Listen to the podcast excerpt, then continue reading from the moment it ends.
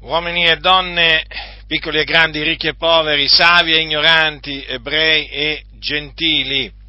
Quello che vi sto per trasmettere è il messaggio della salvezza che è in Cristo Gesù.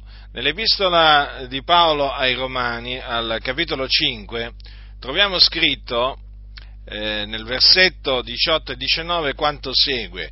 Come dunque con un solo fallo la condanna si è estesa a tutti gli uomini, così con un solo atto di giustizia la giustificazione che dà vita si è estesa a tutti gli uomini, poiché siccome per la disubbidienza di un solo uomo i molti sono stati costituiti peccatori, così anche per l'ubbidienza ad uno solo i molti saranno costituiti giusti. Dunque la scrittura ci dice che la condanna si è estesa a tutti gli uomini tra, tra, eh, tramite un solo fallo e quel solo fallo si riferisce al peccato che commise il primo uomo, vale a dire Adamo, a cui il Signore aveva dato un comandamento ben preciso e lui lo trasgredì.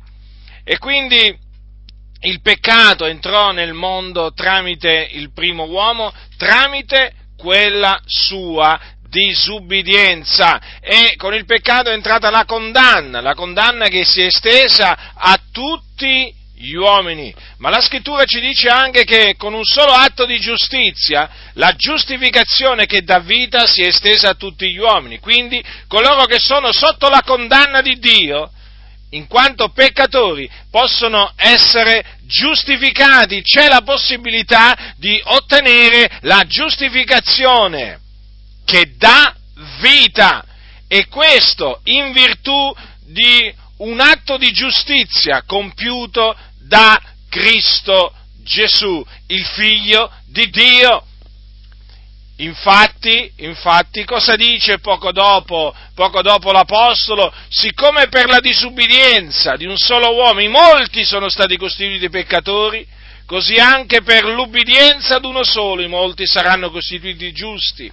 E dunque è in virtù dell'ubbidienza mostrata da Cristo Gesù, il Figlio di Dio, che si può ottenere e che l'uomo ottiene la giustificazione che dà vita.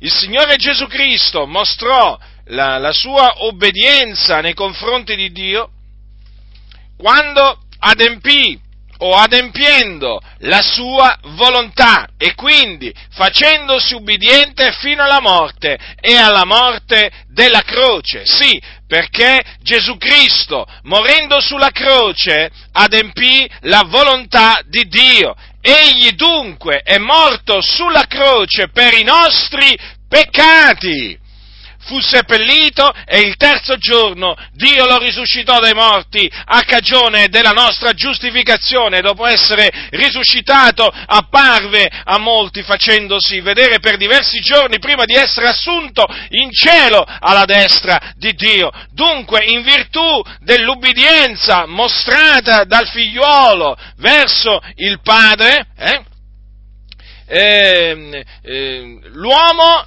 l'uomo può essere giustificato e viene giustificato. Quando viene giustificato l'uomo?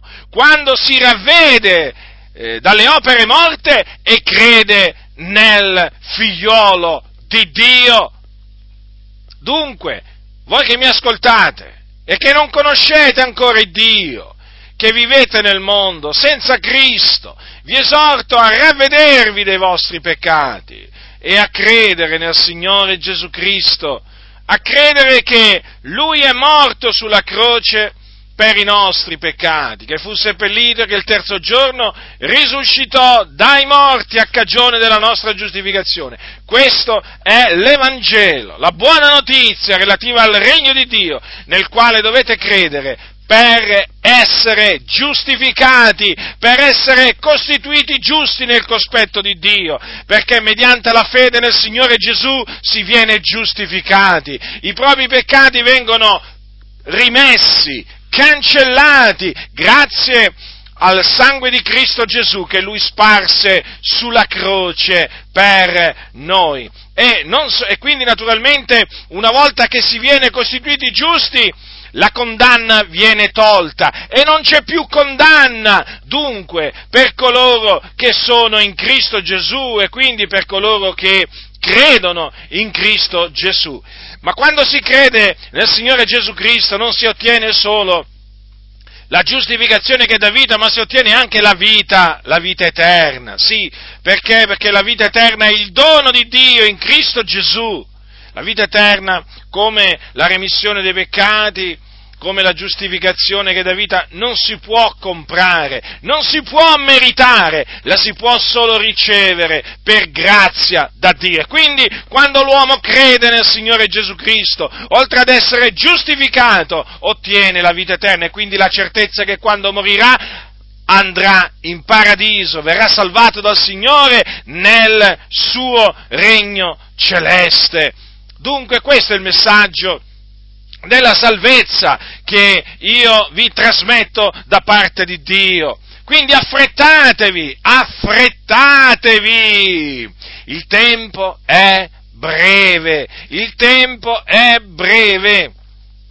La nostra vita sulla terra è come un vapore che appare per un po' di tempo e poi svanisce.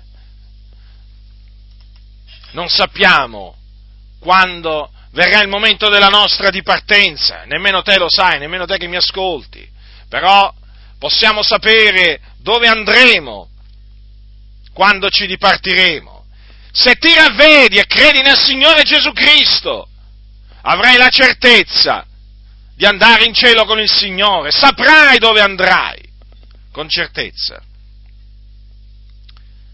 Ma ti devo dire anche questo, che se rifiuterai di ravvederti, di credere nel Signore Gesù Cristo, innanzitutto la condanna rimarrà sopra di te e quindi l'ira di Dio resterà sopra di te, poi quando morirai l'anima tua si dipartirà dal corpo, ma non per salire e andare in cielo, ma per scendere, per scendere, per scendere e andare all'inferno, che è un luogo di tormento nel cuore della terra, dove vanno le anime degli empi, e là aspetterai nei tormenti il giorno del giudizio, quando appunto risusciterai in risurrezione di condanna per essere giudicato secondo le, le tue opere e per essere scaraventato anima e corpo nello stagno ardente di fuoco e di zolfo, dove sarai tormentato per l'eternità.